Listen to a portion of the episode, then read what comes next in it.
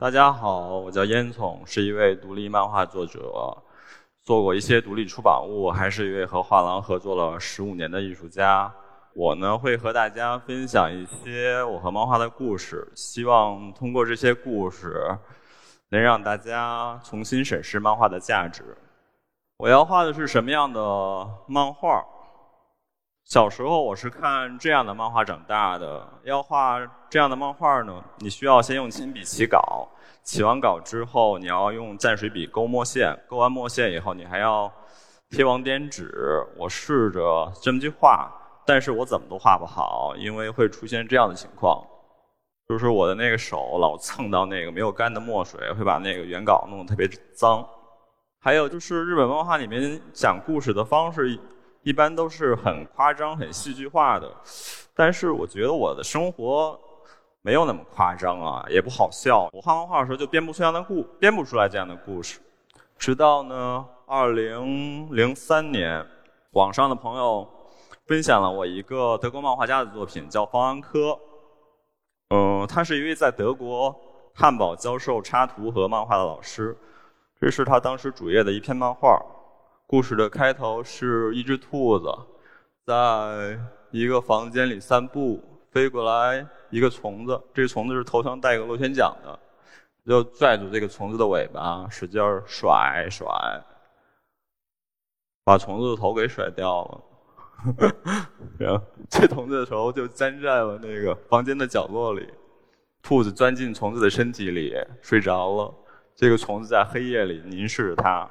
故事结束了，我就发现这样画漫画也是成立的，就没有什么剧情，没有什么对白，只是人物和人物之间、人物和环境之间发生一些关系，这就是可以是漫画。我觉得我也能画出这样的漫画，我就开始画了。这是其中一个故事，叫《分开》。故事的开头是有一条马路，马路边上有房子、有树、有草丛，一个小虫子在草丛里睡着了。故事的主角连体兄弟出现了。果子要成熟的一天，他们遇到了一个女孩儿，共同爱上了这个女孩儿。他们决定去做手术，谁活下来就和这个女孩儿在一块儿。遇到了一个村民，向村民询问医院在哪儿。下雨了，他们去房子里躲雨。其实，在这个时候，我已经非常在乎环境对情绪的塑造了。以前我看日本漫画的时候，我经常就会在日本漫画里面的场景里面沉迷，会想象漫画人物在这个场景里面去做什么，会有什么样的心情。但是呢，日本漫画往往不在乎这些环境对人物情绪的塑造，很多时候那些场景在日本漫画里就像一个背景板一样的，而且很多日本漫画家他其实不画背景，背景都是助手画的，我却。非常在乎这些背景、这些环境。下一页是他们穿过一个巨大的坚果壳，到了医院。医生说：“放心，你们不会死的。”却只有一个人出来了。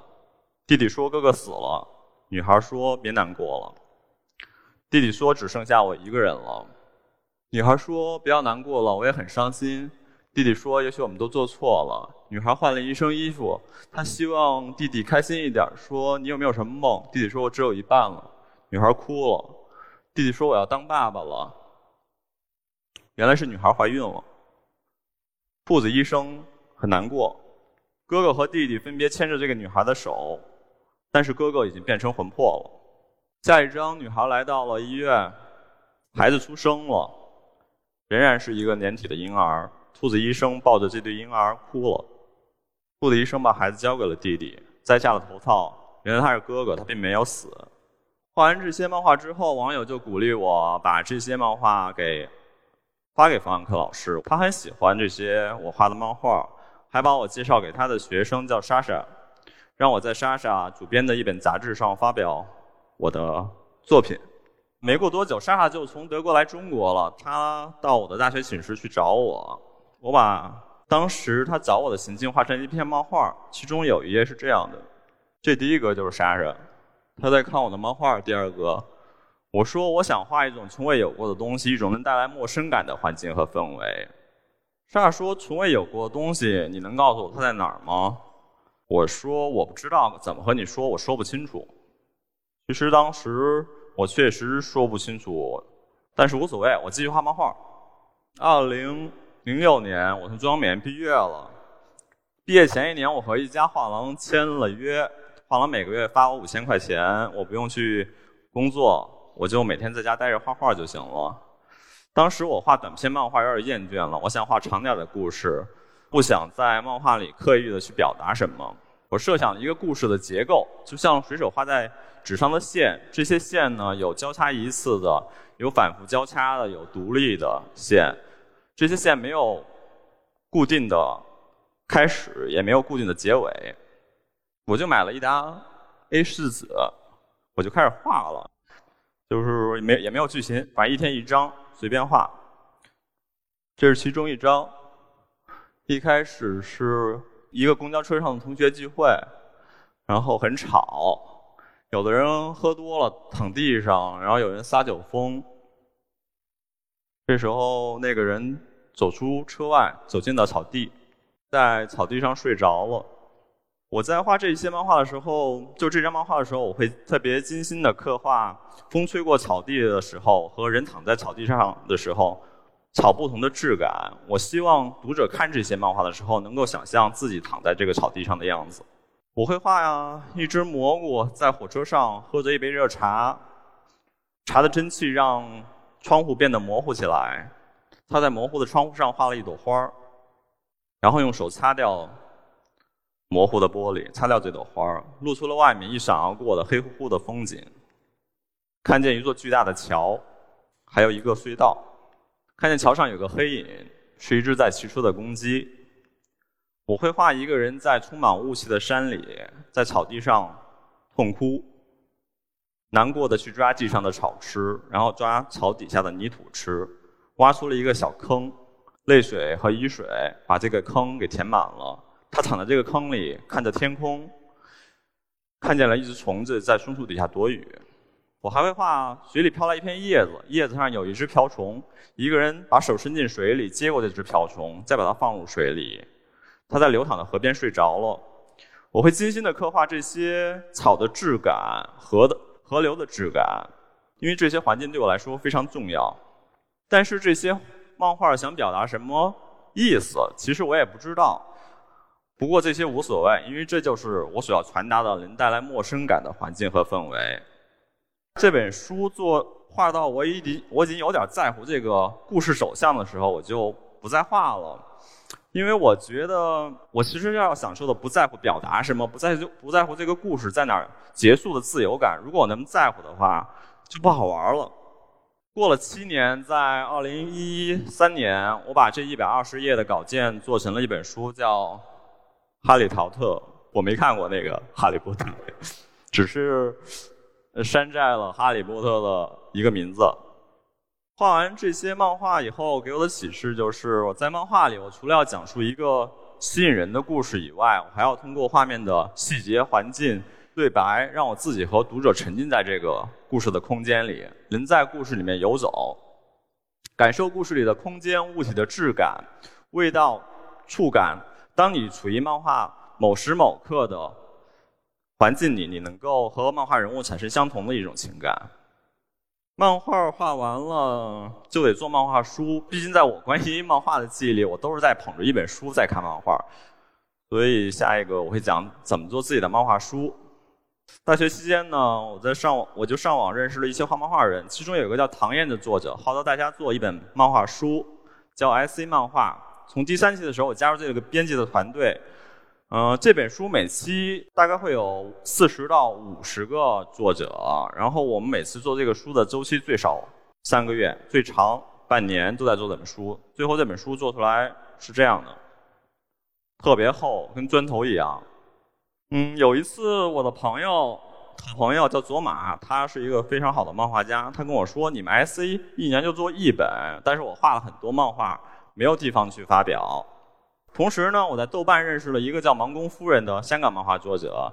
有一天，他在网上发帖子说他他做过八本书。我说：“那我挺想看的。”他说：“那我寄给你吧。”寄给我以后，我发现这八本书都是在打印店做的。有的书就是一张 A4 的纸，然后这么一折，这么一折，折了一个十字；有的书就是不到八页，只是就一个特别小的骑马经的小本子。这当时给我的冲击就特别大，就彻底打破了我对书的那种概念。我就马上给佐玛打了一电话，说我们要做一本漫画杂志了。这本杂志就是要就叫叙事癖，强调我们对叙事的癖好。当时做这本叙事 p 的时候，我不想花特多钱去做这本书，我就找了北京最便宜的打印店，把成本控制到了八块钱。我呢在豆瓣卖十六块钱，就赚不了多少钱，但是卖的特别好。做到第三期的时候，我就跟佐玛说：“我们那个要不要找人来不求任何回报的赞助我们印刷费来做叙事 p 啊？”他说：“不可能吧，这世界上没有这种可这种人。”我说那我试试呗，我在微博上发了一个帖子，说征集六个人赞助我一年做六期叙事 P 的印刷印刷费，结果一个晚上就筹集到了六个人。当时其实还有第七个人要给我钱，我说对不起啊，我们今年名额已经满了，谢谢您，您明年再给我再给我钱，我来印这书。这本书做到第十期的时候，我一直合作的印刷厂就跟我说。这期我那个印不了，我说为什么呢？他说这期里面有漫画是裸体的，有人没穿衣服。我说这这没什么呀，这个这挺正常的。但是我没办法，他不给我印。我心想，行，那就这样吧。于是，在叙事 P 五周年的时候。我就在微博上征集了一个名为“裸体”的漫画特刊，就是要求投投稿的那些漫画必须漫画主角必须是裸体的，一丁点儿衣服都不穿。我会在微博上去审核这些稿件，然后看哪些稿件可以入围这本漫画杂志。其中有一条就写着不通过，因为穿了衣服不符合这次的主题。因为我对主角穿不穿衣服这事儿特别要求特别苛刻。这是这本书最后成书的样子，就是它的封面。我和大家分享一篇里面的我喜欢的一篇作品吧，是左心的一篇漫画，叫《瓜男》。故事的一开头是一个裸男在钢管俱乐部里面表演，他背后是一个西瓜一样的花纹，一个助手拿出来一个有洞洞的西瓜，然后他给安了进去。下面气氛很热烈，鼓掌。然后他在钢管上飞舞。气氛特别热烈，这时候他助手拿上来了一个切西瓜的东西，这切西瓜的工具是那个淘宝有卖的，然后切，然后那瓜男特别紧张，流的都是汗，呃，切了下去，但是切下来以后是西瓜汁儿，那流出的红色汁液是西瓜汁儿、西瓜汁儿还是血，你不知道。再下一张，没事儿。特别棒，西瓜都散了一地，然后有一根西瓜的柱子屹立着，大家就是纷纷往上撒钱。一个人路过了一个 西瓜摊，所以这个人是刚刚在俱乐部里面表演完回归日常生活的瓜男呢，还是一个人路过西瓜摊幻想着自己能够在钢管俱乐部表演的平凡男人呢？这是漫画作者留给读者的想象空间。这本书后来还有美国的出版社叫格物天下做了一本英文版，这个封面是我画的。其实我特别想和大家在这儿分享我在这本书里面的故事，但是内容太劲爆了，一席主编不让我分享，所以嗯，大家可以去网上找这本书看看吧。这是至今为止叙事癖一共做了十一期，从第二期开始，每期里面的漫画。和采访都会有英文的翻译，尽管我的印量不是很大，但是我希望这本书能够传播到全世界，被各种各样的人看见。而且每期叙事 P 的印刷费，我刚才说过，印刷费、排版、翻译那些钱都是网友网友免费提供给我们的，我在这儿特别感谢他们。做完叙事 P 以后，我做了一个项目叫乞丐出版，是号召大家像给乞丐扔钱一样赞助艺术家做书。就是大家能看见这个 logo 是一个乞丐抱住一个人的大腿。嗯，为什么要叫乞丐出版呢？因为有时候艺术家嘛，就觉得他觉得艺术就是艺术，艺术是很纯洁的，不能被金钱玷污了。但是艺术家，你做东西是要花钱的呀。还有一个事儿就是，我经常就在网上看到一些众筹项目、众筹的艺术项目，就在艺术家完成自己的艺术作品以后，那些赞助人又对艺术家完成的作品不满意，觉得和他们期待的不一样，然后就在网上批评他们，然后攻击他们。所以我就想，为什么赞助人就不能像对待乞丐一样对待这个艺术家呢？给他们扔点钱，嗯，不用管他们用这钱干嘛了，嗯，去做什么了，做出了什么结果，是不是把钱给瞎花了？无所谓，你赞助的其实就是一种艺术的方式嘛。所以我根据我想的这些东西，写了一个乞丐出版的原则。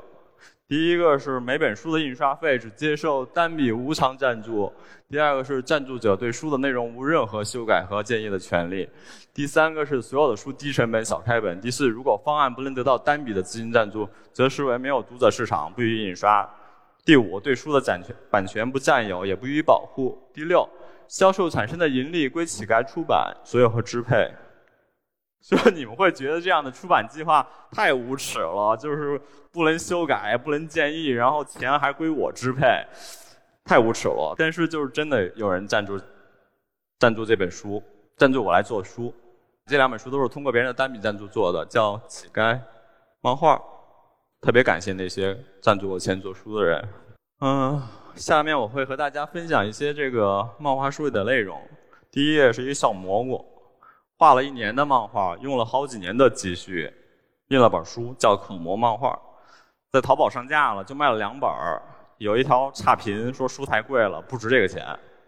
五年后，来到了帮我代卖的书店，老板说五年就卖了三本，这是三本的钱。然后他哭了，特别难过的来到了一个火锅店，对一个伙计说：“老板，我活不下去了，您这儿缺口蘑吗？”老板说：“你不是口蘑啊，你是香菇啊。” 然后把香菇洗了洗，跟冻豆腐装一块儿了。说：“冻豆腐，你因为什么来到这里？”他说：“炒股。”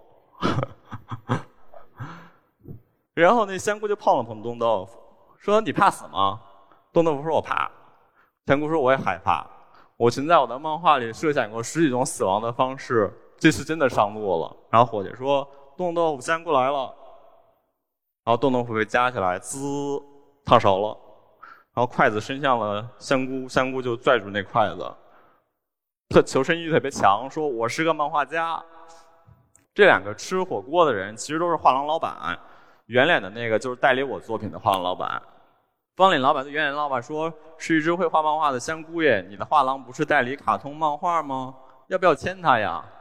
我的老板说：“别开玩笑了，现在正经画油画的人我都养不起了，更何况是画漫画呢？漫画已经不行了。”然后我的老板问：“你除了画漫画还会干什么？”录像装置、抽象、新水墨、新雕塑。完蘑菇说：“我只会画漫画。”老板就夹住这个蘑菇说：“对不起，小香菇，下辈子投胎千万不要再做漫画家了啊！”然后滋，烫熟了。又蘸着麻酱吃了。方脸老板问问我的老板说：“味道怎么样啊？”他说：“还挺鲜的，有漫画的香味。”哈哈哈哈。就是在刚才那个漫画里，我我会描写很多穷苦漫画家的故事，我也会讲一些漫画和艺术有关的故事。所以下一个我要讲的是漫画是不是艺术？我因为我前面说我和一家当代艺术的画廊合作了。十五年，但我大部分时间都在画漫画，所以经常有人会问我，漫画是艺术吗？我我先不回答这个问题吧。我想给大家看一看我在和画廊合作期间画的一些漫画。这些漫画呢，不是为了做成书给人翻阅的，而是为了，而是为了放在一个画廊的空间里面去展示的。它的尺寸都特别大。先给大家看一下我们老板照片，这。他叫房芳，他是那个八七版《红楼梦》贾兰的扮演者，就现在是这样的。他是也是在中央美院学习美术史，然后后来开了一家当代艺术的画廊，叫新空间。我大学毕业后一直在画漫画嘛，就是画之前那《哈利波特》的漫画。我老板其实特别希望我不要再画漫画、做漫画了，因为卖不了什么钱。他需要我创作一些容易销售的作品，就像布面油画呀、布面丙烯啊那些作品，就像这样的。这是毕加索的作品。我就根据这段经历呢，画了一个漫画《叫《谈画一》，因为我画的尺寸特别大，我就担心大家看不清楚，我会在后面会截图给大家看。故事的一开头，我和我的老板在餐厅里，他点了一杯白水，因为他在减肥。我点了一杯干姜水。老板说：“去年你一张画都没卖掉。”我说：“我知道。”然后我们的水上来了。老板说：“今年你打算怎么办呢？”我说：“我想画点布面丙烯。”老板说：“画丙烯你不是会有压力吗？”然后这时候你们会看见我那人变得越来越小了，因为我压力特别大。我就说，但是我不画丙烯，画廊会卖不掉吧？老板就特别假惺惺的说：“你心里到底是在想什么呢？你要是愿意做中国最牛的漫画家，我支持你。”我不说话，说我还是想证明自己，我肯定能画好。要我丙烯画能卖好的话，大家也会开始关注我的漫画。老板说：“我不是要强迫你哦。”我说：“我知道画廊对我已经很好了。”老板说：“那我们今天就好好的画丙烯吧。”我说：“嗯。”老板说：“加油，严总。”我说：“嗯。”老板说：“那我走了。”我说：“好的。”最后就剩我一个人独自面对这个难题。不过还好，最后这个难题我解决了，然后我的画呢也卖的好了起来。这张画其实最后卖给我的老板了。我觉得我的老板可能会觉得对他来说比较有意义，也可能他不想让别人看见这张画。嗯，二零一六年的时候，我的老板经常跟我说：“艺术的寒冬来了。”我就画了这样一个漫画。一开头是我的老板在睡，然后打了一个哈欠，好像睡了很久的样子。醒来以后有点懵，发现那个这个环境有点像监狱。看见我在画画，我画了好多画，然后这些画，因为这些画在老板眼里就跟钱一样，就闪着金光。说画了这么多，真是了不起啊！然后在微笑，在边上看着我画画。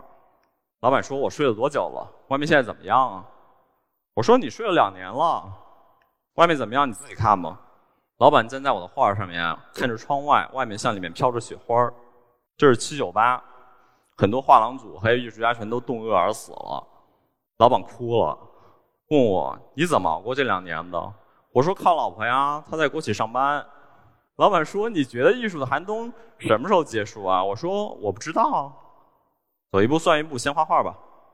老板说：“那我继续睡觉了。”我说：“哦。”老板说：“冬天过去以后，你再叫醒我吧。”我说：“好的。”老板睡着了，我我停止了画画，无奈的回头看了老板一眼，因为我自己也不知道怎么去应对应对这个艺术的寒冬。其实这是二零一一六年画，到现在这个艺术寒冬仍然没有结束。然后今年疫情了，画廊就更更艰难了。二零一九年的时候，其实。之前已经有很多国际的那种大牌画廊开始在香港和上海驻扎，他们挖走了一些在中国本来就很成功的艺术家。但是我和我的画廊合作十五年了，从来没有别的画廊来挖过我，我很生气，我就画了这么一个漫画。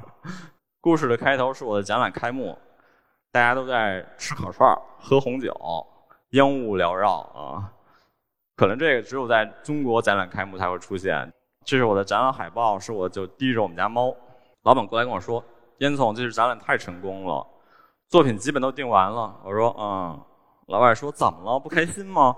我说：“没有啊。”老板说：“我们合作十年了，我觉得我们应该继续合作，再签个五年，一起做更好的展览。”我说：“有个事儿，最近百里芳、高古仙、浩森沃斯都在找我做展览。”我说：“这三家画廊就是世界排名前前十的画廊。”老板的表情有点难过，说：“真的吗？我挺愿意和他们合作，谈谈你的展览的。”我说：“他们都想独家代理我。”老板难过，有点说不出话了。我吃了一口烤串老板说：“烟总，你怎么想？”我说：“我不知道，所以问你啊。”老板又沉默了。我又喝了一口红酒。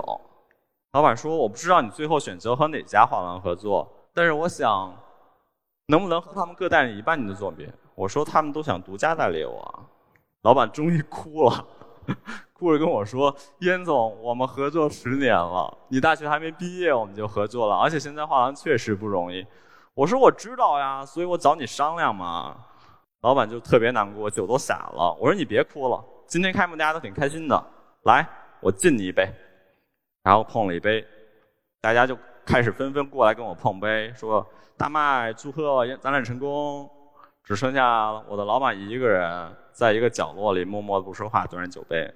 这张画画完，我的藏家就给我发微信说：“哎，烟囱，你画这事儿是真的吗？”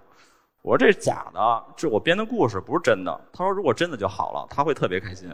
”这是在上海西岸艺术博览会，我的老板站在我的画前就是这么发呆，我不知道他当时什么样的心情啊。不过呢，这张画最后也卖了，老板赚了钱，他应该会开心吧。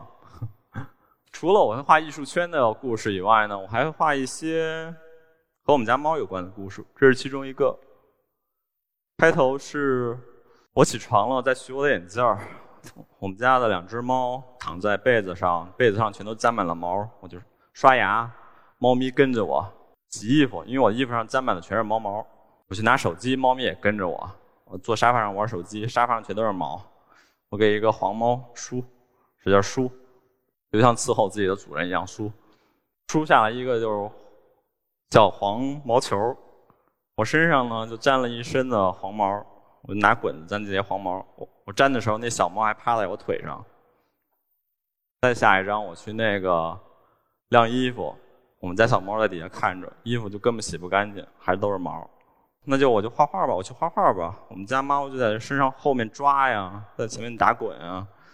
我那颜料上也都是毛。画完以后就这么一张画，就是因为颜料和画板都是毛，就画了一张都是毛的画。猫咪还抱着我的腿，就做了一个展览。